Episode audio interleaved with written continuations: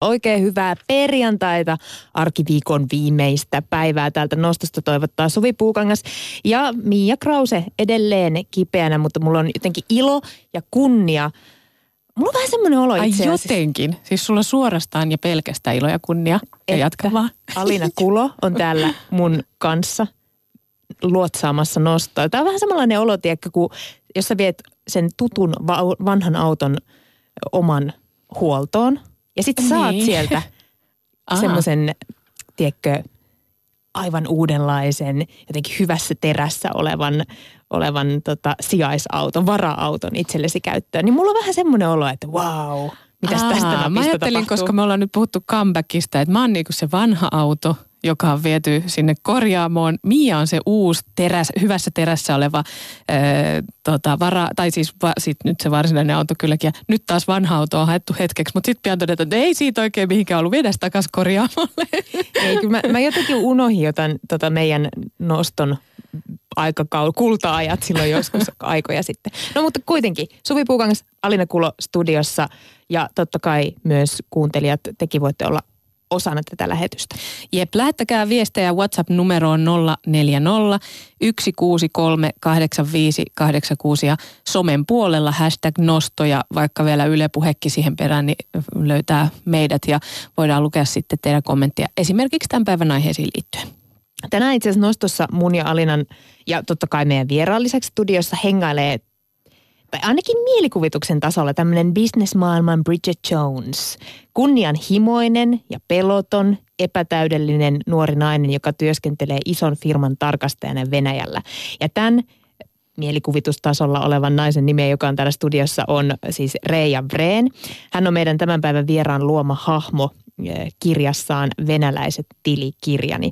Ja Reijan kautta me tänään puhutaankin sitten venäläisestä bisneskulttuurista. Mikä yhdistää työntekoa Venäjällä ja täällä meillä Suomessa ja kuinka paljon eroavaisuuksia tuolla bisnesmaailmassa on?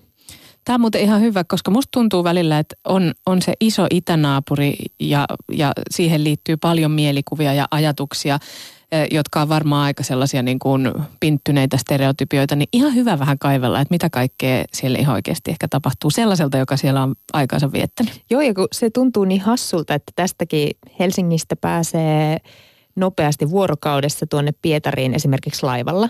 Ja nopeamminkin, jos menee rajan yli, mutta siis että risteilyllä pääsee Pietariin käymään hyvinkin nopeasti. Mutta silti se on jotenkin niin semmoinen paikka, joka tuntuu olevan aika monelle suomalaisen vielä aika tuntematon. Niin, ainakin ei ehkä se risteily ihan samalla tavalla esiinny ihmisten puheissa kuin noin Ruotsin risteilyt, mitä Tai ihmiset tekee. Niin, risteilyt. kyllä. Mutta joo, sen lisäksi puhutaan venäläisestä ruuasta, ehkä myös vähän pukeutumisesta, sillä Noston tämän päivän vieraksi saapuu tosiaan venäläiset tilikirjani romaanin julkaisua odottava Annina Tarasova, jonka mielestä erityisesti nuoret naiset voisivat työmaailmassa harjoittaa hiukan enemmän tervehenkistä röyhkeyttä. Ylepuhe. Nosto.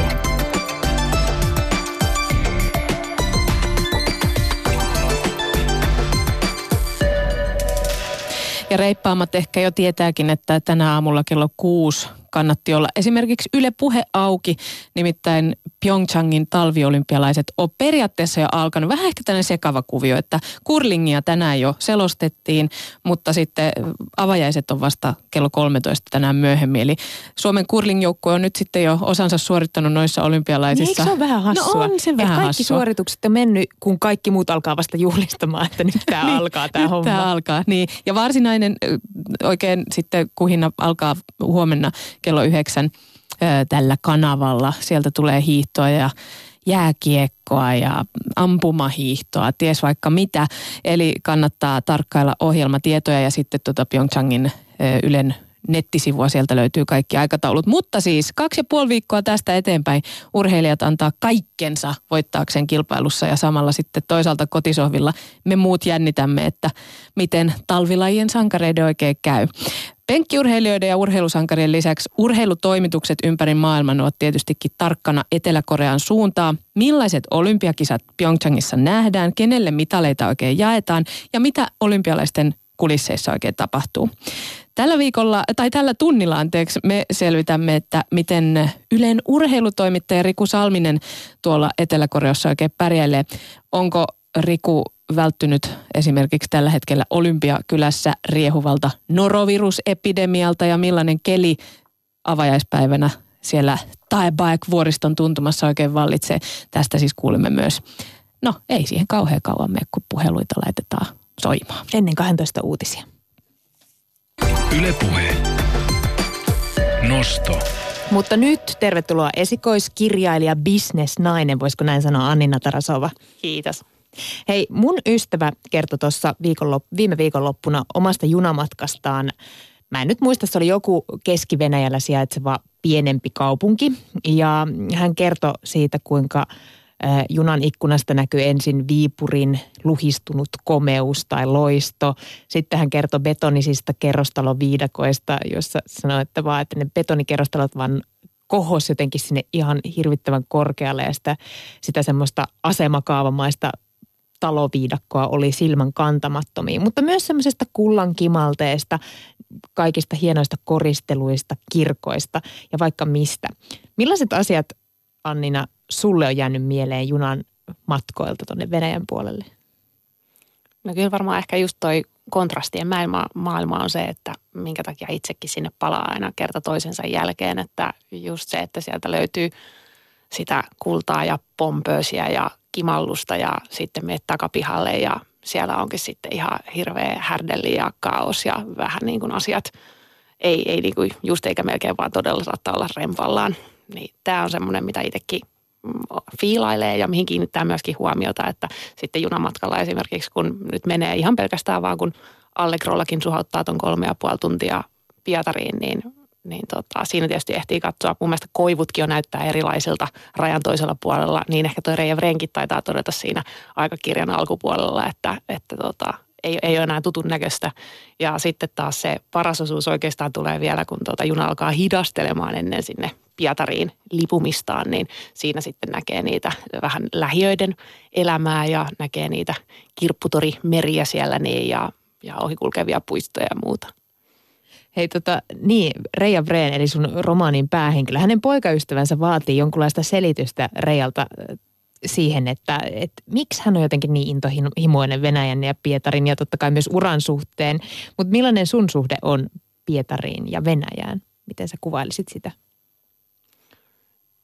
No kyllä siinä ehkä osittain samaa kuin mitä tällä päähenkilöllä Reija Vrenillä. Hänellä ehkä vetää semmoinen niin kuin todella iso vaaran janokin tietyllä tapaa, että, että hän ehkä näkee, että siellä pääsee niin odottamattomiin tilanteisiin, että, että se niin kuin kutkuttaa häntä. Mutta kyllä ehkä itselläkin siinä on tietty semmoinen niin elämisen maku, että aina kun mä oon siellä asunut, niin tulee semmoinen olo, että, että on niin kuin todella elossa – sitten semmoinen tietty mm, suorituskeskeisen persoonat ehkä niin kuin hioutuu siellä niin aika lailla pois, että kun pitää vaan todeta, että sä et päivässä ehdi hoitaa kuin yhden asian maksimissaan. Ja sitten kun sen hyväksyy, niin elämästä tulee myös sit yhtäkkiä aika, aika lepposaa, että vaikka siellä samalla on esimerkiksi Pietari ja varsinkin Moskova on ihan valtavia isoja kuhisevia kaupunkia, että sä voit saada sen kiireen tunnun, mutta sitten samalla kun hyväksyy nämä realiteetit, mitä siellä on, niin, niin tota, se on ainakin ollut itse, mistä tota, on tykännyt. Mikä tekee muuten, tule, tuleeko sulle jo jonkunlainen kodin tuntu, kun sä meet Pietariin? Sä oot siellä kuitenkin monta vuotta jo viettänyt. Joo, kyllä se on heti ensimmäinen, kun tulee sinne äh, juna, juna-asemalle, koska mä junalla 90 prosenttia kerroista on varmaan sinne mennyt, niin kyllä siinä aina tulee semmoinen ah, se tunne, että kun siellä on hirvittävä kuhina ihmisiä ja siellä on tosi paljon, aina Venäjälläkin kuuluu tämä tällainen, että vaikka ihminen olisi ollut poissa vaikka muutaman päivän, niin kyllä siellä on sitten vastaanottokomiteoita niin kuin ilmapallojen ja suklaarasioiden ja ruusuuppukettien kanssa ja, ja siitä sitten tuota, näiden joukkojen ohi luovinen, luoviminen sitten metroon, niin siitä tulee joka kerta yhtä, yhtä hyvä tunnelma. Onko sinulla jotain tällaisia rutiineita, mitä sä heti teet, kun sä saavut esimerkiksi Pietariin? No kyllä mulla erityisesti näitä tämmöisiä ruokajuttuja, ne liittyy oikeastaan varmaan kaikki. Eli georgialaiseen on pakko päästä heti syömään. Siellä on aina semmoinen perussetti, mikä pitää tilata, eli aina samoja ruokia.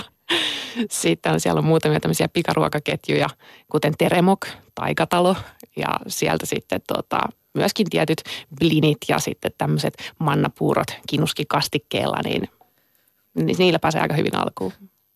Ei Anina Tarasova, sä kerrot jo tuosta päähenkilöstä Reijasta, että hän ehkä vähän hakee myös semmoista vaarantuntua sieltä, sieltä Venäjän puolelta. Ja itse asiassa tämän romaanin alussa hän joutuu aika tiukkaan paikkaan junassa matkalla Pietariin. Ei paljasteta liikaa ihmisille, että, että mitä siellä tapahtuu, mutta onko sulle koskaan sattunut mitään todella kuumottavaa tuolla rajan toisella puolella?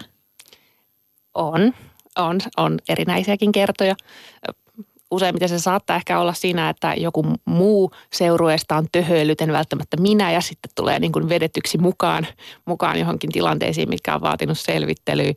Ehkä sitten semmoisia mm, ihan vaan näin ylipäätään niin epämukavuusalueelle meneviä tilanteita, niin voisi olla vaikka tämmöinen, että olin 2010, kun alkanut romaania kirjoittaa, niin harjoittelijana siellä Pohjoismaisessa ministerineuvostossa Pietarissa ja oli sitten Arhangelissa siellä ihan, ihan ylhäällä melkein jääveren rannalla niin tämmöisessä tota, uh, HIV-seminaarissa, mitä sitten tota, tuettiin, tuettiin tämän tota, neuvoston toimesta. Ja siellä olisi sitten pitänyt paikalliselle TV-kanavalle antaa haastattelu jostain aiheesta HIV ja AIDS, jos täytyy sanoa, että en nyt ollut ihan hir- hirvittävä asiantuntija, eikä toi tota, venäjän kielikään ehkä ihan niin hyvin taipunut tämän paikallisen TV-kanavan tarpeisiin, mutta sellaistakin tullut tehtyä. Mutta onko se totta, kun mä oon ymmärtänyt, että jos Venäjällä joutuu vähän pieneen vaikeukseen tai on vähän töhöily, niin se selvittely, siihen kannattaa varata aikaa. Nimittäin jonottamista joutuu ehkä harrastamaan jonkun verran. Joo, kyllä kaikkeen kannattaa varata aikaa. Et kyllä jos just itse asiassa tänne tullessa mietin, että kuinka monta tuntia mäkin oon jonottanut erinäköisissä – niin kuin virastoissa, varsinkin ehkä joskus muinoin vaihto-oppilasaikana, mutta sitten senkin jälkeen niin tota, postissa tai pankissa, että jos sunkin voin välttää, niin en, en kyllä niissä asioi. Ihan sama, että jos haluaa ostaa jotain maan sisäisiä junalippuja, niin siellähän sitten on tämmöinen ihan huikea jonotuskulttuuri, että sä tuut paikalle ja katsot, että ah ihanaa, että vain kaksi ihmistä on tuossa jonossa ennen mua ja sitten sä tuut sinne niin ja meet seisomaan ja sitten siihen yhtäkkiä rupeekin ilmestyä kaiken näköistä pööpöiliä, että anteeksi, että mä olin kyllä tota, tuossa varannut paikan tässä jonossa.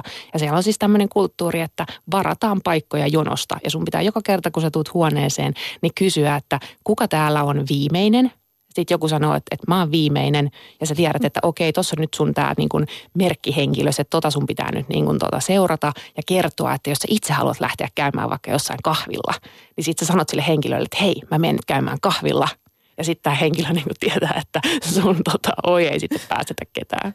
Ei ole verkkokauppa-mahdollisuutta, että voisi ostaa esimerkiksi junaliput jostain verkkokaupasta?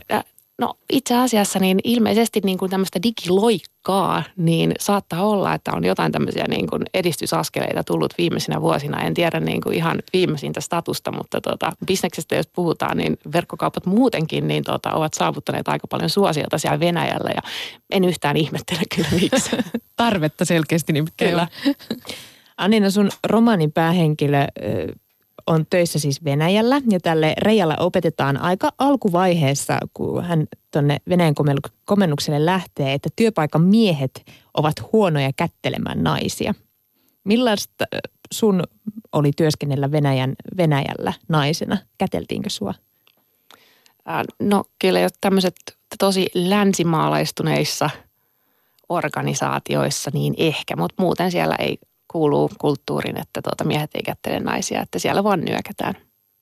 Ja tämä on semmoinen, mistä mä aina jaksan olla, että todella urpo-olo tulee, koska se on semmoinen automaatio, mikä itselle syntyy, että sä oot niin kuin käsiojoissa. Niin.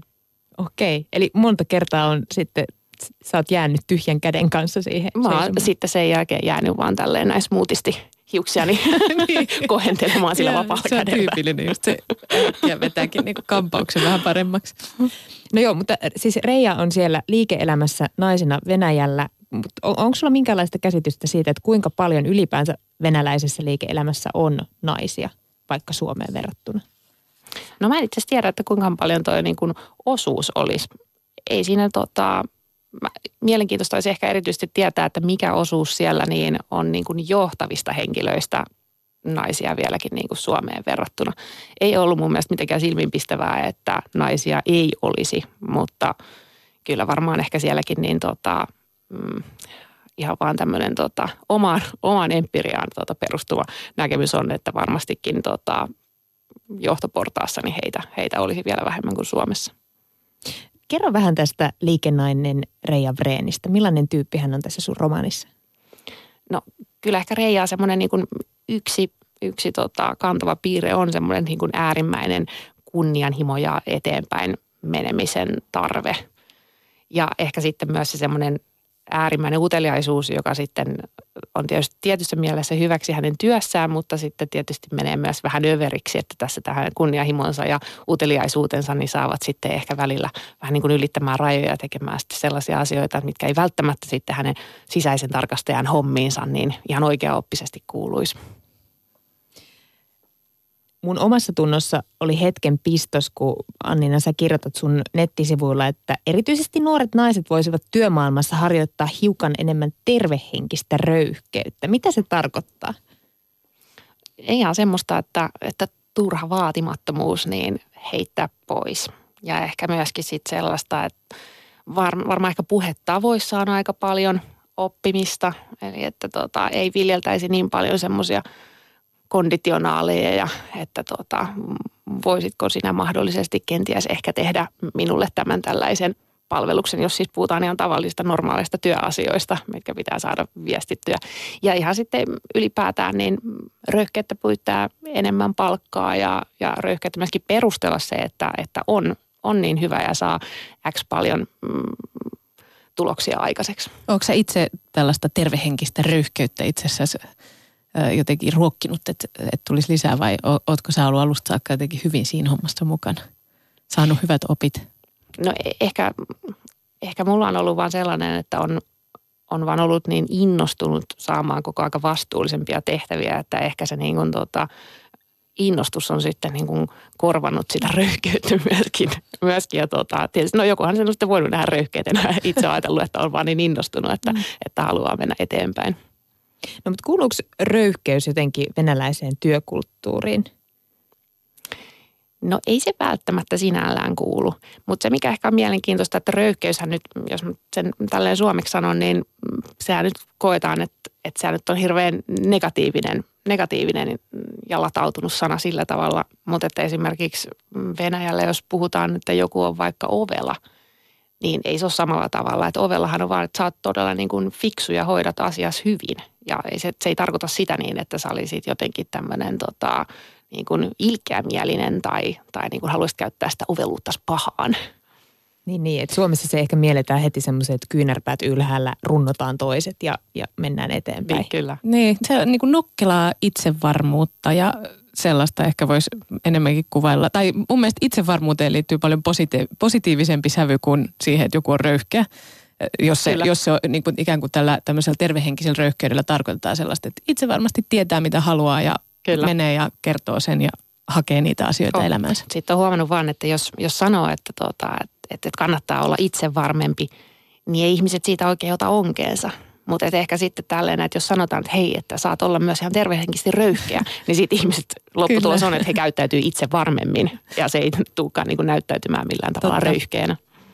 No millaiset asiat sun mielestä on suurimmat erot, mitä suomalaisessa ja venäläisessä työkulttuurissa on? No varmaan ehkä kyllä se, kyllä se pakko ensimmäisenä on kyllä ne valtahierarkiat mainita vielä, että, että sellaisia kovinkaan epämuodollisia, epäformaaleja työyhteisöjä en ole kyllä vielä nähnyt. Ja että missä olisi tälle, että sekin on jo aika, aika paljon, että jos pomo pystyy työskentelemään ovi auki, että muut niin kuin näkee ja voi kävellä hänen huoneen ohi, niin sekin on jo aika, aika, niin kuin tota, iso, aika liberaali. aika, aika liberaali ja iso edistysaskel. Että ehkä just se, että mitä sä voit mennä puhumaan sun pomolles ja, ja tota, ää, pelätäänkö esimerkiksi sitä pomoa, mm, tällaiset asiat, niin ehkä sitten siellä näkyy enemmän. Mun setäni, joka, oli, joka työskenteli jonkun aikaa Venäjällä, niin hän piti sitä jopa hyvänä asiana siinä mielessä, että hän oli tämmöisen työmaan johtaja. Ja hän sanoi, että kun oli vahva pomo tällä, äh, tällä työmaalla, niin kukaan ei varastanut koskaan mistään mitään, koska ehkä siellä oli vähän semmoinen pelon, pelon luoma kulttuuri. Pystyt sä allekirjoittamaan tämmöisen? No kyllä mä en tiedä, että onko toi, tota, onko toi pitkällä aikavälillä toimiva juttu, mutta kyllä tota, varmasti näin moni, moni ajattelee, että se on niin kuin ollut hyvä toimintatapa.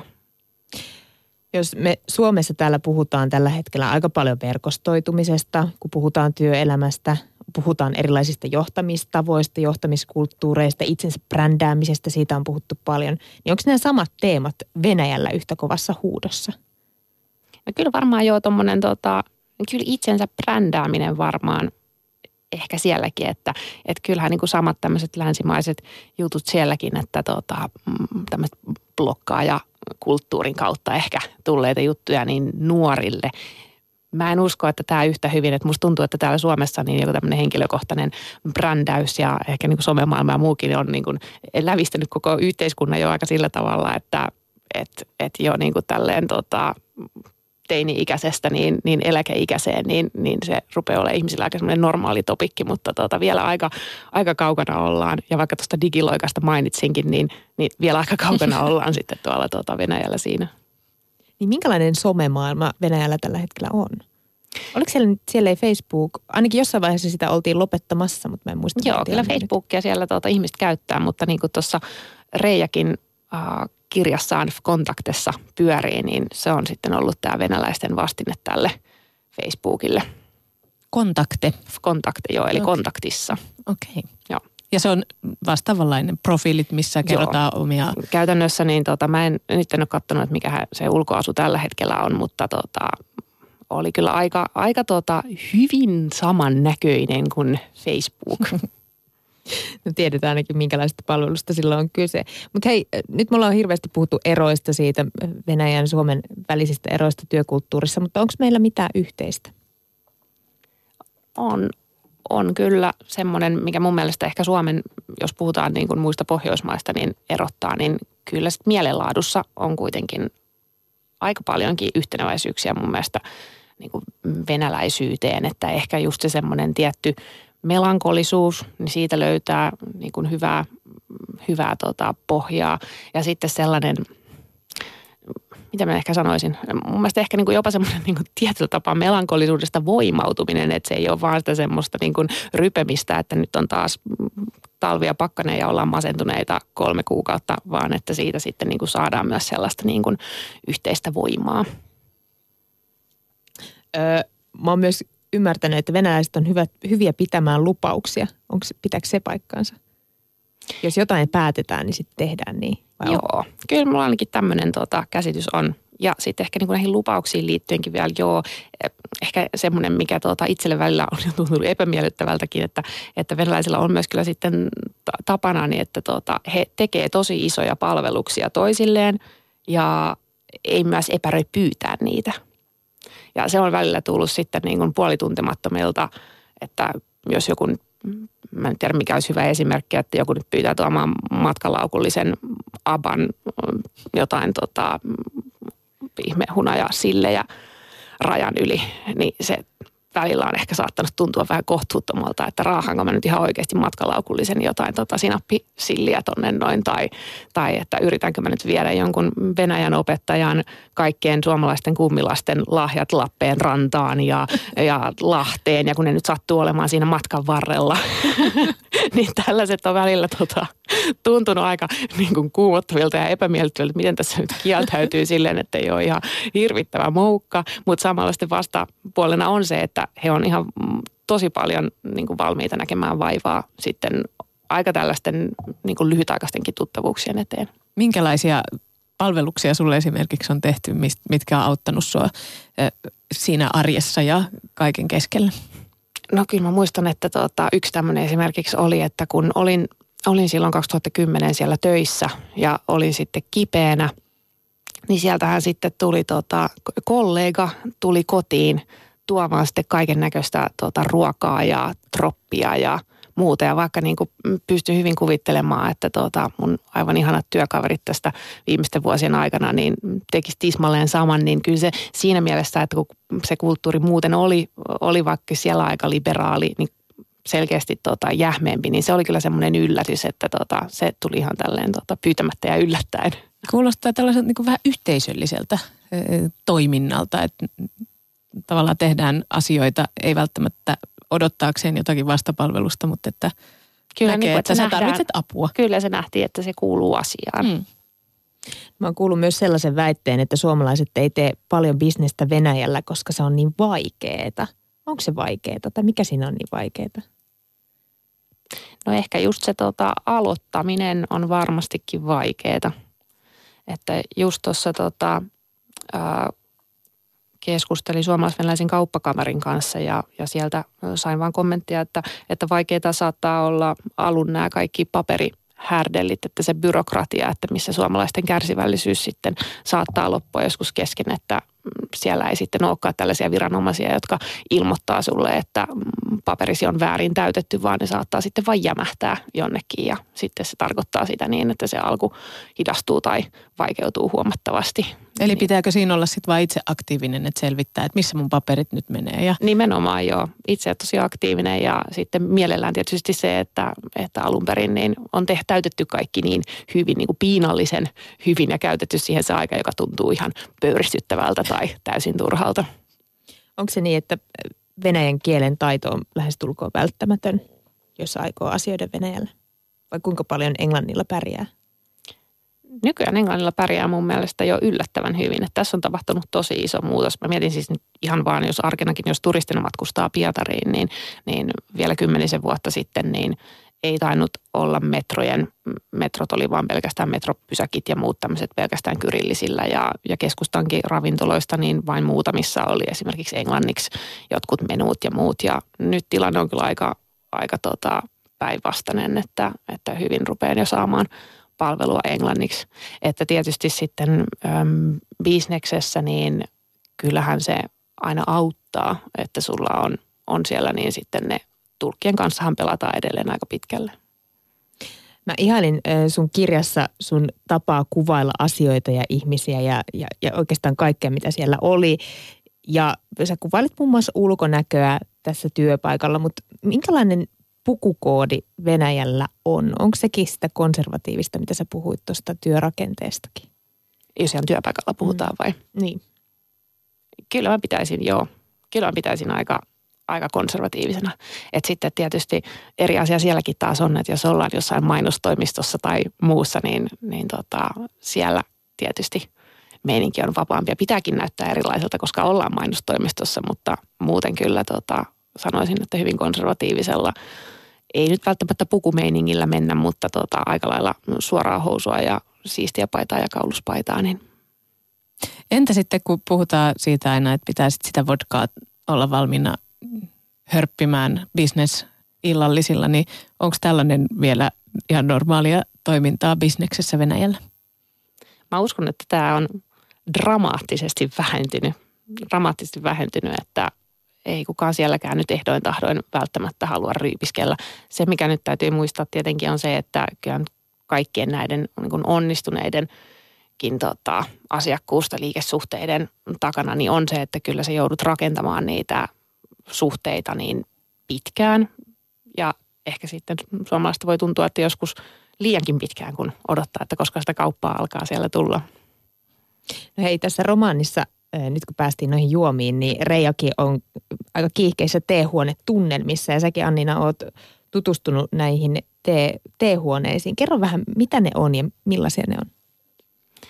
No nämä teehuoneet on oikeastaan tämmöisiä niin erilaisia teelaatuihin eri, erikoistuneita kahviloita, mutta ehkä se tunnelma on varmaan se, mikä niissä yleensä poikkeaa tämmöisestä ihan jos ajattelet, että meet johonkin perus, perusketjukahvilaan tai muuhun, että ne on aika tämmöisiä ehkä tota, niin kuin persialais, itämais, niin kuin Aasia – vaikutteisia, että siellä on tyypillistä, että on tämmöisiä omia hämyisiä nurkkauksia, missä pääset sitten maistelemaan teemenyitä ja sitten sulla on siellä tämmöisiä vesipiippuja, mitä sitten ihmiset siellä kurluttelee ja purluttelee nurkissa ja se on aika tämmöinen tota, mun mielestä eksoottinen. Niitäkin toki löytyy ihan tämmöisiä niin ketjupaikkoja, mutta tota, aika tälle pieteetillä aika monessa niissä suhtaudutaan, että mitä teetä sun kannattaisi juuri tänään juoda ja jos nyt sitten otat jotain tiettyä teetä, niin hyvin tarkkoja siitä, että mitä sä nyt ainakin otat sitten sen kanssa kylkeen. Onko siellä sellaiset, mulla nimittäin tuntuu, että jo ihan täälläkin välillä teevalikoimat on aika mittavat, on kaikenlaista jostain keisarin morsiamista sitten ihan perus mustaan assam teehen, niin on, onko siellä sitten pitääkö tietää, mitä haluaa, kun menee sinne teehuoneeseen vai? No ei pidä, koska siellä kyllä suositellaan sinulle sitten ja kysytään, että no minkälainen tunnelma sinulla on tänään ja siihen valitaan sitten jotain oikeaa. Mutta kyllä siellä muuten, jos sä itse meet ja saat sellaisen niin kuin satasivuisen lärpäkkeen, mitä rupeat selailemaan, että mitä ihmetteitä sä nyt sieltä otat, niin tota, jos et sä nyt ole tosi vannoutunut tee-friikki, niin sitten se voi olla ehkä vähän puuduttavaa. Ihan näet, se valinta perustuu tunnelmaan ja tunteeseen. Mä arvostan sitä. Mun mielestä olisi ihanaa mennä kahvilaan tai teesalonkiin tai mihinkä vaan. Ja sitten, millainen tunnelma sulla just tällä hetkellä on? No, aika pirteä. Okei, mä tiedän just mitä sä tarvitset. Toi on kyllä ihan totta, koska en mä välttämättä tiedä, että mistä mä tykkään sillä hetkellä, koska se voi muuttua tunnelman mukaan. Mm. Mutta hei, miten sä kuvailisit? Me otettiin jo pieni pätkä tuossa alussa tuosta venäläisestä keittiöstä. Sä mainitsit jo plinit ja itse asiassa georgialaisen keittiön, mutta miten sä kuvailisit sun kokemuksia venäläisistä ravintoloista ja ruuasta? No parhaimmat kokemukset jälleenkin, toista nyt itseäni, niin liittyy näihin georgialaisiin paikkoihin ihan ehdottomasti, että niissä on jotenkin tota, päässyt ehkä parhaimmalla tavalla niin, niin tota, näkemään just sen, että mitä, mitä sieltä niin kuin tota Venäjän ihan lähialueelta on tarjolla. Ne on yleensä aika tällaisia tota, ää, perhe, perheravintoloita, nämä georgialaiset ravintolat, missä ainakin itse, itse on käynyt ja siellä sitten näkyy monella tavalla se, että se ei ole pelkästään se, että sä käyt syömässä, vaan siellä sitten on joku saattaa sanoa, että aika hirveätäkin synansoittoa välillä ruvetaan laulamaan jotain georgialaisia kansallislauluja ja sitten siellä käy vähän tota, tarjoilija, tarjoilijat käy sitten tanssahtelemassa siellä jotain perinnetansseja. Kaikki ei ehkä niistä ihan tikkaa ja mulla on vähän semmoinen tunne, että aina kun tota, yhdessäkin ravintolassa – on käynyt, niin tota, kun vaihtorahat pitäisi saada takaisin, niin tarjoilijapojat rupeaa aina vaan tanssimaan ja se kestää sitten tuskastuttuvan pitkään se tanssi. Tuntuu, että vaihtorahoja ei meinaa saada Eli kannattaa takaisin, varata mutta... aikaa. Kyllä. Siihenkin hommaan. Mutta eikö, eikö ge- georgialainen keittiö aika myös kasvispainotteista se ruoka? Siis että siellä on paljon kasvisvaihtoehtoja. Niin, on, että, joo. et, Ja nimenomaan kaikki tämmöiset ihanat yrttitahnat, mitä siellä on, kaiken näköisiä tota, papu, papusörsseleitä ja sitten tämmöiset hatsapuri juusto, nämä on siis sellaisia niin kuin verisuonetukkivia, kun yhden sellaisen syöt, niin tota, ei, ei hyvin käy. Mutta maistuu hyvältä. Maistuu niin taivaalliselle. pitää sen jälkeen vähän sitten tanssahdella kansantansseja Kyllä. niiden tarjoilijoiden kanssa, niin saa vähän Kyllä. terveellistäkin elämää siihen mukaan. Mikä se on muuten se tärkein ateria Venäjällä? Onko se aamupala, lounaspäivällinen, illallinen? Mikä se on? Kyllä se varmaan tuohon tota, iltapuoleen sitten voisi painottua. Ja mulla on välillä kyllä tota, on ollut ihmeellistä seurata siis jotain tota, paikallisia tuttujakin about samanikäisiä tai nuorempia, niin tota, varsinkin tytöt, niin tuntuu, että ei kyllä päivisin syö juuri mitään. Mutta sitten jos illalla lähdetään jonnekin, niin sitten vedetään valtavia suklaakakkupalasia ja muita tällaisia näin. Ja joku sitten onkin selittänyt, että he nyt sitten niin kuin tota, säästelee sitä varten, että pääsee sitten, kun lähdetään jonnekin tota, ulos, niin sitten voi vetää kaksin käsin. Mahtavaa. Hei, öö, no kun vaikka se on radikaalisti vähentynyt, niin kuin sä sanoit, vaikka ne vodkapaukut bisnestapaamisten yhteydessä, mutta onko Venäjällä sitten, kuitenkin se liittyy sinne aika vahvasti tuo alkoholi ja väkevät, niin onko siellä jotain omanlaista tapaa selvitä krapulasta? No joo, on. On. Mun tota, nyt mun hyvä, hyvä tota, ystäväni tuolta Pietarin ajoilta, niin tykkäisin, että mä jaan tämän vinkin täällä näin, koska mä oon tuota, häntä siitä monta vuotta suominut. Siellä on tosiaan tällaista tota, burjumi-nimistä äh, suolavettä. Se on siis käytännössä vissyä, mutta se on sellaista suolasta. Ja siis se maistuu aivan todella pahalle. Ja se on nyt sitten ilmeisesti paikallisten mukaan se maailman paras krapulan tappaja, joka sitten tuo taas tota, kropan suolatasapainot kuntoon ja Burshumi. burjumi ja Mm-hmm. Mahtaakohan löytyä suomalaisista kaupoista? Täällähän ainakin pääkaupunkiseudulla on jotain tällaisia niin kuin on erikoisliikkeitä, Niin, niin. niin sanoisin, että aika varmuudella löytyy. pakko testata. Pa- paitsi mä haluan hankkia kyllä itselleni hirveät krapulla. se on se kääntöpuoli. Meillä on siis tänään vieraana venäläiset tilikirjani romaanin julkaisua vielä odottava Annina Tarasova. Hei Annina, sun suku tulee Hämeestä, Karjalasta, Pietarista. Miten nämä, voisiko sanoa kansallisuudet, sussa näkyy? No ainakin se, millä ne näkyy ja aika moni mut tuntema sen tietääkin, niin äh, ihan sanavarastossa. että mulla on monen ulkopuolisen mielestä ehkä todella omituinen sanavarasto. Ja mä käytän ihan vapaasti kaikkia näitä äh, Hämeestä mm, tuotuja, Karjalasta tuotuja äh, ja sitten taas Venäjästä Suomeen väännettyjä sanoja sekaisin ja joudun ehkä niitä joskus vähän selventämäänkin ja joudun aika paljon niitä ehkä myöskin tuosta mun tota, romaanista poistamaan. Osa sinne on, tota, luen kiitos sitten kuitenkin jäänyt, mutta tota, hei, pyysikö kustantaja, mikä... että hei nyt pikkasen. Kyllä kukaan ei tule ymmärtämään, ihmiset vaan ärsyytyy tästä. hei, kerro joku, mikä poistettiin. Muistatko yhtään, mikä, mikä sai häädön tuosta kirjasta? häädön. No en, mä muistan, että ainakin yksi verbi, mikä taisi saada häädön, niin oli tämmöinen miikiä. Yhdessä tilanteessa ollaan tehtaassa ja siellä trukit miikivät reijan ohitse. Ja se sitten oli tota sellainen, joka joutui joutui sitten... se jotain tota, lipumista tai mit, mitä se tarkoittaa? Kyllä, no ne lipuivat menee. tälleen kovaa, tälleen ääneen piipittäen ohitse. Mahtavaa. Miikiä. Mäkin, mulla on burshimi, nyt miikiä lukee täällä paperissa. Mä alan näitä käyttää. Hei, ö, sä kuvailet itseäsi kruunun hakalaisena tarinan kertojana, mutta millaisia tarinoita sä oot sitten lapsena kuullut vaikka esimerkiksi venäjä, venäläisiltä sukulaisilta?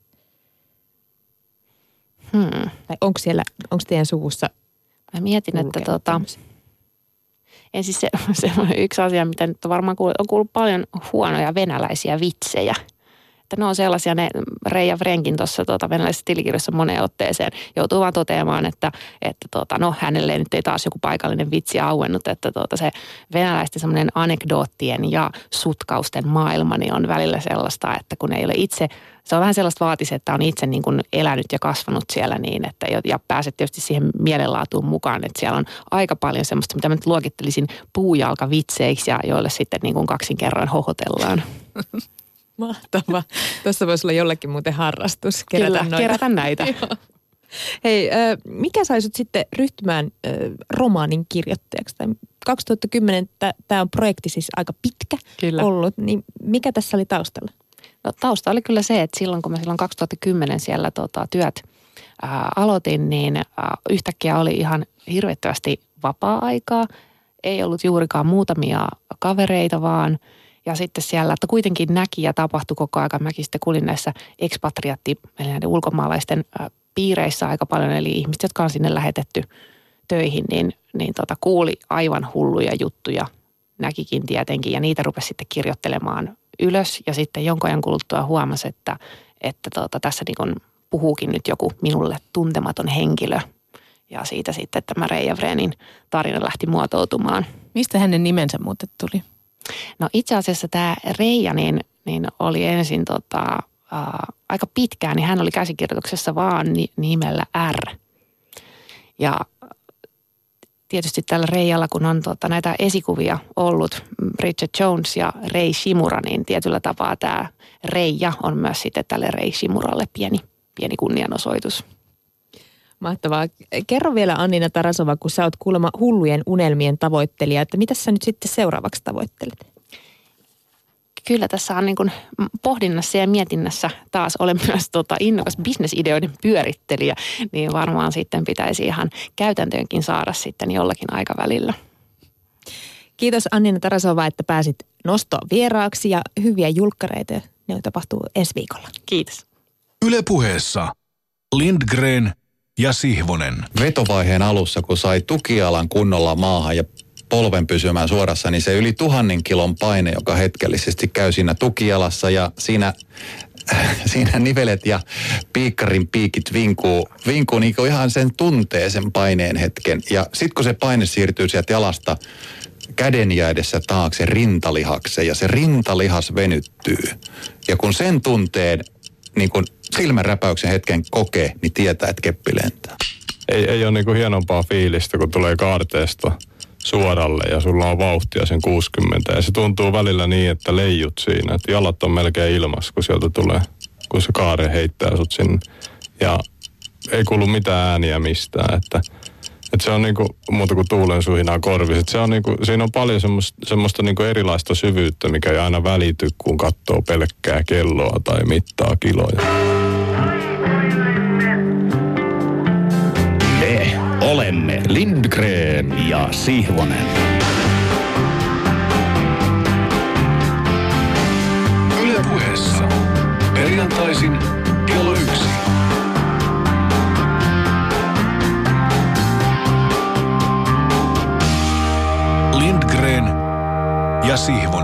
sanoen siis tänään 13.02 herrasmiehet täällä studiossa. Heidän vieraanaan on Jari Kupila, urheilulehti Elmon toimituspäällikkö. Jos Elmo-lehti ei sano mitään, niin se on urheilulehden toimittajien perustama urheilun viikkolehti. Ja kyllähän toille Jari Kupilalle voi vielä lisätä olympiaurheilun johtava asiantuntija tittelin. Hän siis tänään puhumassa olympialaisista Lindgren ja Sihvosen kanssa. Ja niin tehdään mekin nyt, nimittäin Pyeongchangin talviolympialaiset alkaa tänään ja kaksi ja puoli viikkoa tästä eteenpäin. Siellä on urheilijat, jotka kaikkensa antaa, jotta kilpailut voitetaan ja samalla me täällä kotisohvilla jännitämme takapuoli hiessä, että miten näiden talvisankari, talvilajien sankareiden oikein käy.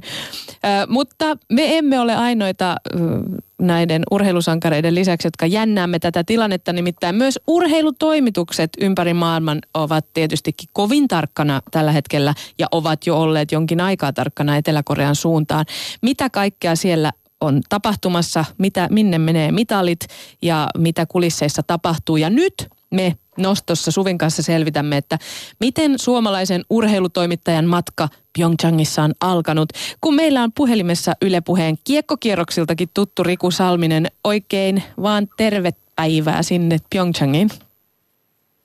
Oikein vain terve iltaa itse asiassa. Tässä vaiheessa täytyy sanoa, että täällä ilta on jo hämärtynyt ja pikkuhiljaa jälleen pakkanen tavallaan niin kuin ryömii tänne päälivaatteiden alle ja rupeaa taas vähän niin kuin päivä viilemenen, tai ilta viilenemään. Niin mä ymmärsin, että luvassa on kylmimmät olympialaiset vuosikausia ja mä, mä jo ehin huolestua, kun meidän tuottaja kertoo, että sä hissillä meet johonkin, niin oot sä nyt pihalla siis jossain värjöttelemässä ja vastaamassa meille kysymyksiin? Joo, siis joo, on, on pihalla. Nämä on tämmöisiä aika kolossaalimaisia rakennuksia, korkeita, missä, mihin meidät on majoitettu ja Meillä on täällä, me ollaan nyt sillä täällä Kangnungin kaupungissa alhaalla. Pyeongchang on siis tuossa noin niin kuin 30-40 minuuttia tuonne vuorien suuntaan, missä nämä kaikki hiihtolajit ja äh, mäkihyppy, ampumahiihto, JNE tapahtuu. Ja me ollaan täällä alhaalla sitten rannalla, missä on jäälajit. Ja no, täällä on aika, aika viileä myös täällä ja erittäin kuiva ilma. Ja sen takia noin meidän kämpätkin on tämmöisiä vähän, sanotaanko nyt, ei niin, no, tällä niin kuin hengitysteille ystävällisiä, että siellä on enemmän yskitty kuin oikeastaan puhuttu, niin tota, sillä se on helpompi tulla tänne pihalle, pihalle kuitenkin, niin henki kulkee. Et sä kuitenkaan ole semmoista maskia pitänyt päällä? En no, vaikka täällä aika monella kyllä paikallisella on ne maskit ja, ja hurimmilla on jopa semmoiset pleksit, semmoiset jotka aivastelupleksit, että tota, hygienia sillä tavalla täällä hoitavat. Ja mikä on ihan paikallaan, täällähän on riehunut norovirus täällä, täällä nimenomaan täällä Mediakylässä ja täällä on aika moni tai iso osa, oliko satoja vapaaehtoisia eristetty karanteeniin jo tässä ensimmäisen viikon aikana. Ei ole onneksi meidän ryhmää vielä tietääkseni ainakaan kenenkään osunut tuo norovirus. Eli sinäkin olet terveenä? Joo, joo, kyllä. Kaikilla on tämmöistä pientä flussaa on. Ja tosiaan nämä meidän asu, asunnot on tämmöisiä, nämä uusia, jotka on sitten niin kuin luovutettu median käyttöön näiden kisojen ajaksi. Ja se on vähän semmoinen, sanotaanko, väliaikainen ratkaisu. Siellä on siis kaikki pinnat on peitetty ja sieltä tavallaan peitteiden alta tulee aika paljon tämmöistä rakennuspölyä. Se on ehkä ollut tässä se kaikista suurin haaste tämän kylmyyden lisäksi toistaiseksi, mutta ehkä se tähän tähän vielä niin kuin lähtee rullaamaan ihan kunnolla ja ehkä se kroppakin tottuu sitten vähän tämmöisiin erilaisiin olosuhteisiin. No hei, hei muutenkin, siis olympialaisten kisapaikkoja on kritisoitu täällä Suomenkin mediassa aika paljon. Muun muassa miesten jääkiekkojoukkueen pukkarissa on ymmärtääkseni vain yksi vessa. Onko se todella niin huono se tilanne noiden rakennusten suhteen?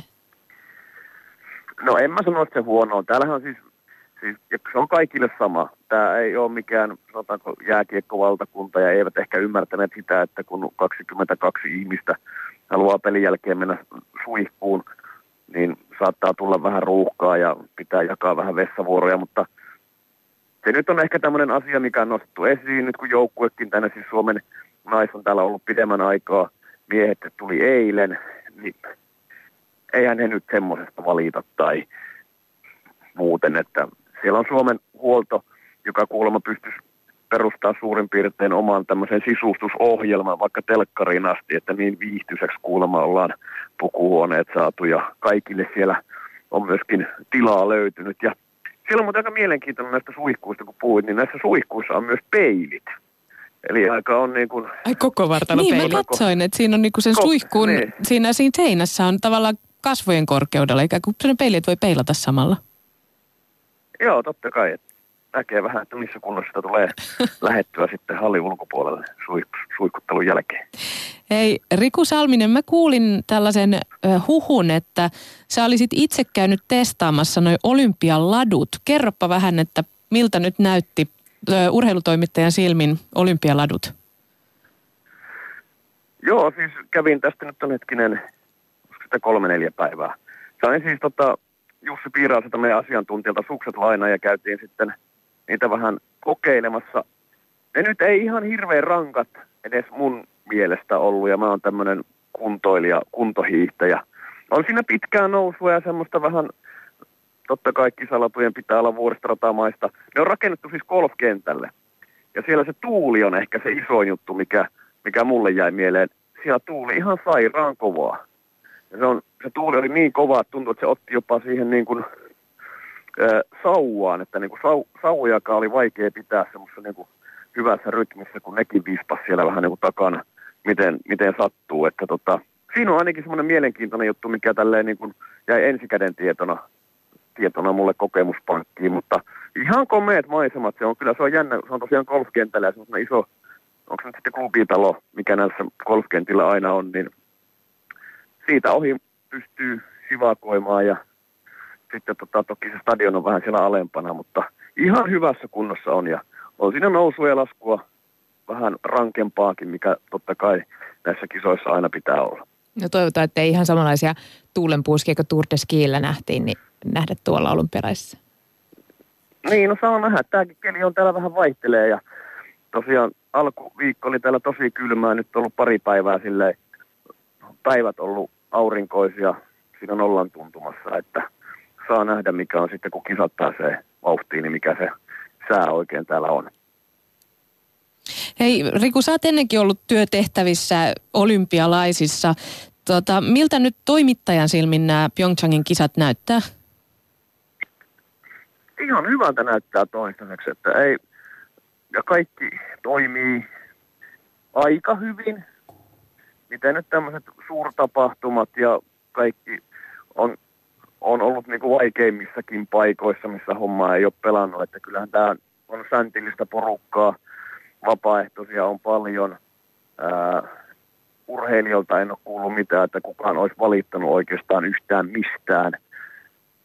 Ää, näin niin kuin ensimmäisen viikon osalta, niin ihan positiiviset mielikuvat on kyllä tästä, tästä asiasta, että mikä, mikä täällä ollessa. Kyllähän itse asiassa just on tutustumassa tässä vähän niin kuin siihen perintöön, mitä Soulissa vuonna 1988 järjestetyt kesäkisat tälle valtakunnalle, jotain tälle maalle jätti. Niin se oli, sitä edelleen puhutaan niistä kisoista semmoisena niin kuin suurimpana ponnistuksena, mikä, minkä tämä kansa otti. Ja siitä oli hirveän isot vaikutukset monellakin tapaa tälle maalle. Niin kyllä nämä tuntee aika isoa ylpeyttä ja semmoista yhteishenkeä näiden olympiakisojen suhteen. Ja se kyllä näkyy myös siinä, että homma toimii, jos se nyt ihan täydellisesti, niin aika hyvin ainakin. Joo, itse asiassa mäkin muistan jopa noin Soulin olympialaiset jotenkin sellaisena kauhean näyttävänä spektaakkelina. Ja itse asiassa varmaan just sieltä avajaisista tai jostain mulla on jäänyt mieleen, että miten siellä katsomossa semmoiset, tehdään semmoisia kuvioita, niin sellaisilla jollain mitä ne on, jotain sellaisia pahvinpalasia. Alina siis käsiään tosi näyttävästi tuohon ilmaan, eli no niin, todella kuvailee niin, tuommoista pahvinpalasta. No jotain sellaista, millä käännetään niin eri värejä ja sitten tulee kaikki hienoja kuvo, kuvia ja se oli mun mielestä tosi näyttävää. Niin nyt tänään siis kello 13 Suomen aikaa avajaisspektaakkeli nähdään. Ootko, ootko sä saanut Riku jotakin vihiä jo, että tule, tullaanko mun tällainen suuri odotus tällaisten pahvilappujen osalta täyttämään? No itse asiassa mulla ei ole mitään hajua noista avaajaisista. Ja mä en edes muistanut, että ne on tänään, tänään vielä tässä illalla luvassa. tuohon. Enää siis parin tunnin päästä alkaa, joo. Ei, jotenkin itse tässä elää semmoisessa omassa tietyssä kuplassaan, kun itse hoitaa tota jääkiekkopuolta, on naiset ja miehet ja muut. Ja tänään ollaan oltu treeneissä ja pitää leikata juttuja ja jotenkin siinä on semmoisessa niin, kuin, niin kovassa työmoodissa, että ei tiedäkään mitä tuolla vuorilla. Nehän on, Olympiastadion on siis sijaitsee tuolla siellä nimenomaan Pyeongchangissa, minkä kaupungin nimeä myös nämä kisat kantaa, niin ne on siellä ja mutta ei ole mitään hajua, en voi paljastaa mitään, koska ei mitään ole tietoa myöskään. No mutta hyvä, että sä nyt tiedät, että ne on tänään vielä ne avajaiset. Ei, Riku Salminen, vielä tähän loppuun. Voiko sä heittää meille pienen mitaliveikkauksen näin perinteisesti? Siis mitaliveikkauksen, siis Suomen osa, joo. Öö, no sanotaanko näin, että hiidosta pari, lätkästä jääkiekosta, jos sanotaanko tilittää yhden, niin se, se on varmaan aika lähellä. Ampumahiihdosta yksi. Ja olisiko sitten vielä joku jokerikortti yhdistetty?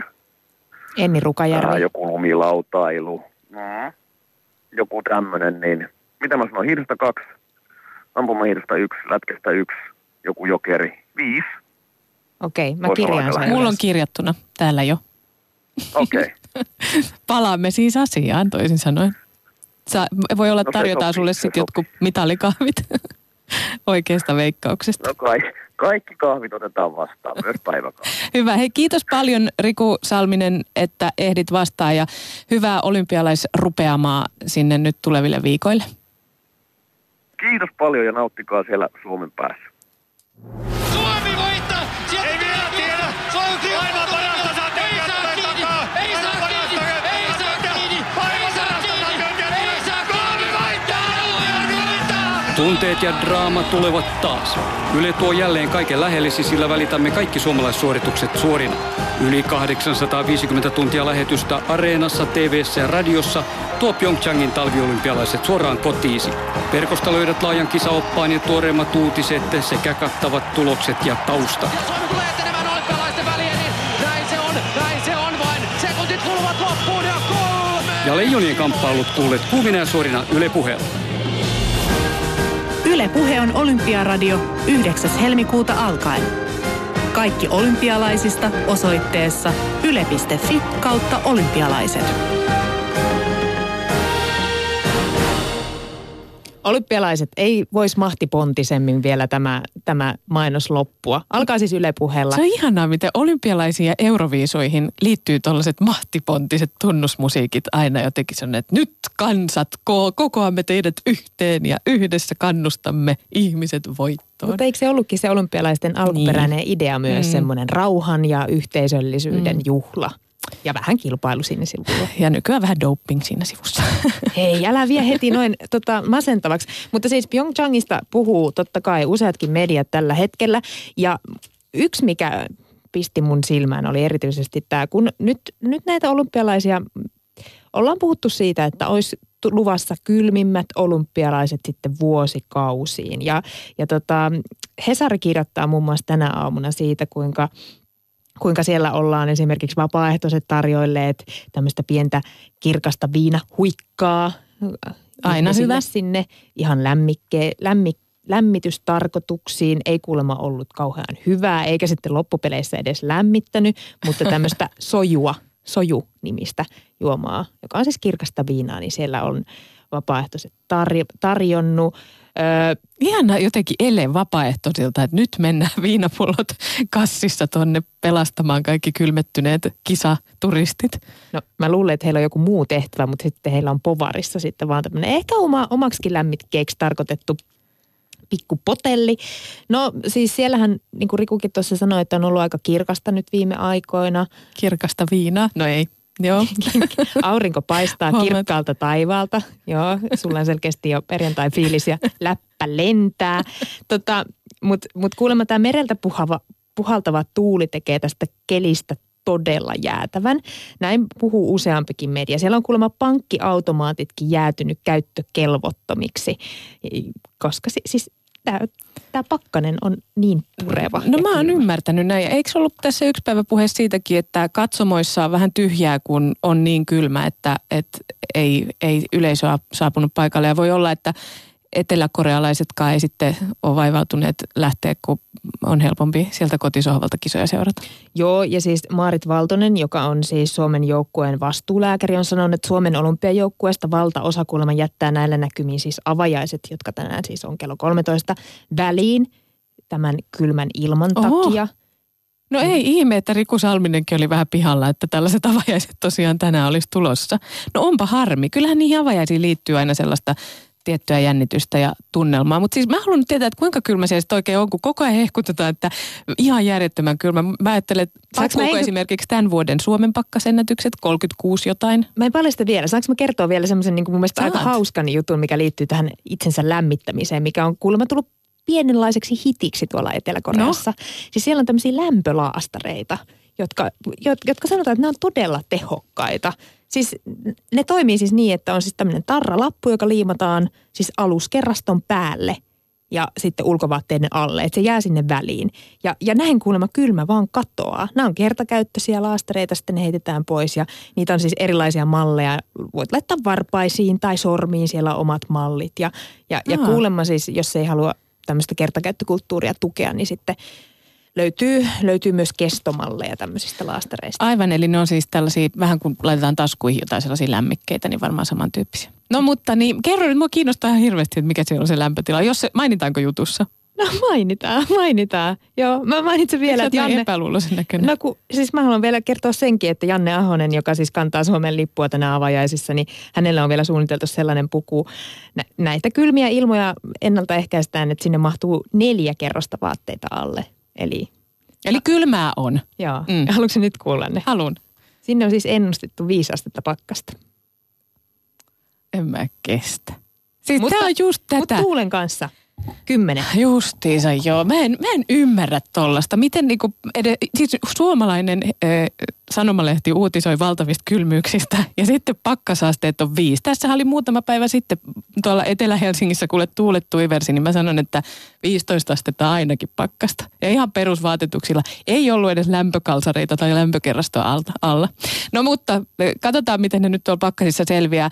Olympia, ö, olympialaiset alkavat ja ö, Olympiaradio Yle Puheella, ainoastaan siis Yle Puheella jatkossa Otti tästä varas lähtöä tänä aamuna. Pari, pari viikkoa tästä eteenpäin. Ja siellä on huomenna alkaa yhdeksältä jo tulee hiihtoa ja ää, jääkiekkoja. Kannattaa muistaa siis se, että nimenomaan Leijonien pelit niin kuulee tältä kanavalta, vaikka ei niitä television puolelta yleisradiossa näy, mutta Yle Puhe auki aina kun jääkiekkoilijat ja leijonat valtaavat nuo jääkiekkoareenat. Ja eikö se ole aina vähän kivempi, ettei näe välttämättä, vaan saa vaan mielikuvia, niin nehän voi olla paljon värikkäämpiä kuin todellisuus.